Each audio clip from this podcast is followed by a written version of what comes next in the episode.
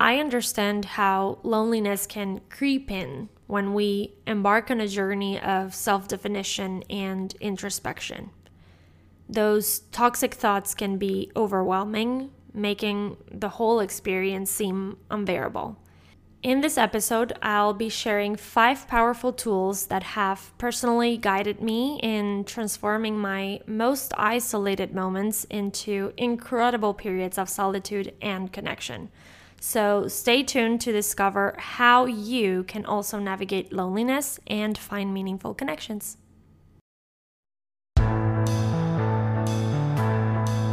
Hey, I'm Corina Ortega, just a regular Venezuelan woman who is passionate about being the voice she once needed by helping you navigate through your own people pleasing recovery journey. I walk with you through the lessons I've learned throughout my own process and give you the tools that will help you make decisions that start prioritizing your own needs. Think of it as our personal date with a menu full of clarity and awareness. Get ready to learn and be challenged to dig deep through these conversations to unravel this prioritizing journey together. This is the Inner Pleaser Podcast.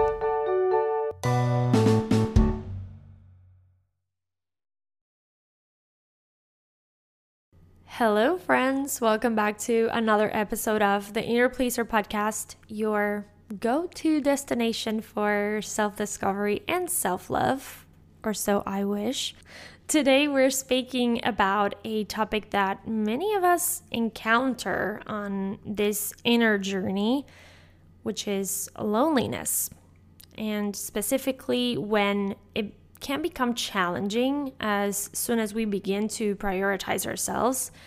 Because let's face it, there's some people in our closest circle who might not like who we are becoming and even ourselves, we might not like the people that we are being surrounded by. And that's exactly when loneliness starts creeping in. So let's dive in and discuss five empowering tools to guide us through this process. The first one best friend role play. That's how I call it. As I said, loneliness can sneak in when we begin to prioritize ourselves. So let's kick things right off by pretending our best friend is the one going through this situation and not ourselves. How would you speak to that person? What would you say? What words of encouragement or compassion would you use? that friendly, caring voice that we use with those we care for, that's the one we want to use during these occasions. When we stop being the main character in the story and start looking at it as an outsider, it's easier to find that compassionate and grounding self that we need.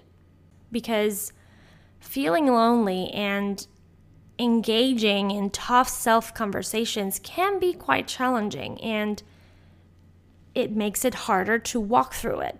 So be your best friend, buddy. It might sound easy, but it's quite challenging also to do that exercise, to take yourself out of the picture, just view it as a third party, and be aware in those moments where you are engaging in those tough self conversations to get yourself out of that main character position and be able to look at it from a different perspective. That's what we want to do with this first tool. The second tool search for authentic connections. You know, while taking time for yourself and really making you a priority is super important. There's another side to this self love story, and it's all about connecting with the right people who resonate with this awesome new version of you and the incredible journey that you're on. These are the friends who get you, who really have your back, and they're cheering you on instead of judging you. And, and I think that's the best and easiest way to recognize them. If they're supporting you or if they're judging you. When you're surrounded by people who genuinely get you and support your growth, it's like having an energy booster source on call. That's how I look at it. They are there to high five you when you're rocking it and pick you up when you're just feeling low. They'll remind you of why your journey is important. And not everyone is up for that. And this might sound cliche, but it's 100% true. And it's yet another important lesson this whole process has shown me. It's not about quantity, it's about quality. Having as few as a one person that understands or supports what you're going through is enough to decrease loneliness. I know what it's like to be surrounded by friends while going through stuff and not being able to talk about it. That feels lonely. Simply because they're not my personal, intimate squad, to call it somehow. But being clear about the ones that are makes it easier to reach out when in need. This is a topic that we will discuss further on in upcoming episodes, so stay tuned. But that is tool number two search for authentic connections. Tool number three mindful tech and social media use. Now, when we talk about the digital world, it's like a massive, noisy city, right? There are busy intersections where you can get lost in the crowd, and there are cozy cafes where you can sit and have a deep and lovely chat. So, first things first, technology isn't the enemy here. It's all about how we use it. Social media can be positive in this journey. Joining online communities that align with your personal growth, for example, these are people who will lift you up, provide many valuable insights from their points of view, from their perspectives, from their stories.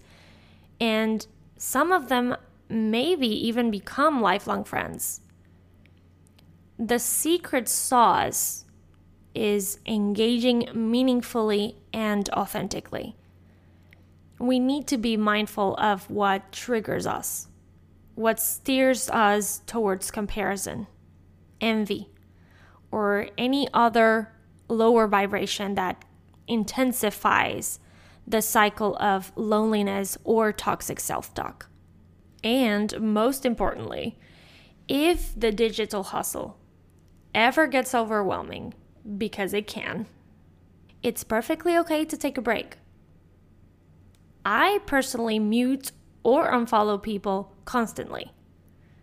I already know myself enough to know when I need a timeout as well. We all need to unplug and make a virtual detox sometimes. And trust me, that's not going anywhere. Everything will still be there when we return. So let's use technology as a tool to alleviate loneliness and not amplify it. Tool number four nourishing mindfulness. You know, sometimes we get caught up in our own heads, dwelling on stuff from the past or stressing about the future. That's where loneliness can sneak in and mess us up. But there's this super cool thing called mindfulness and meditation that can help bringing us back to the present moment. Right? Sounds familiar. I've said it a couple times. Taking just a few minutes or moments each day to be totally present. Letting the here and now sink in. It's like hitting a pause button on all that mental noise.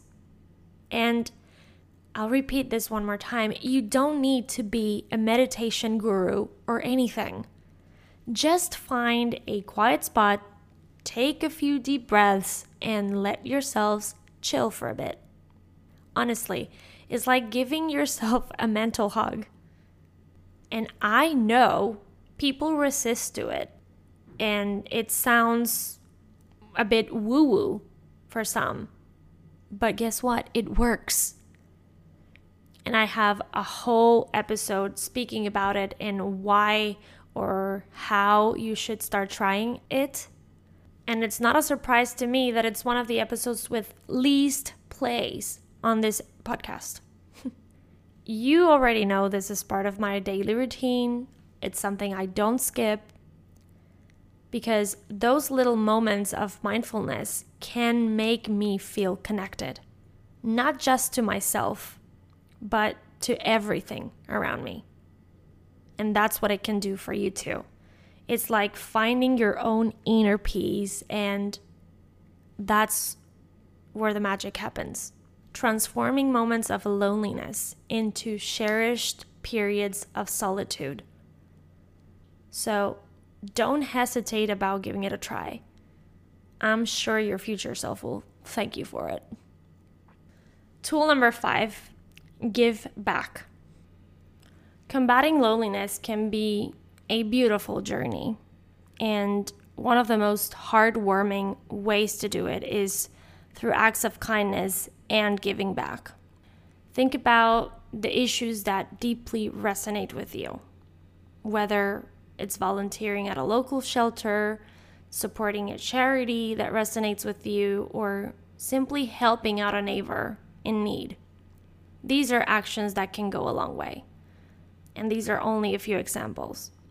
What makes it truly special is that it's a two way street. You're not just giving, you're receiving too.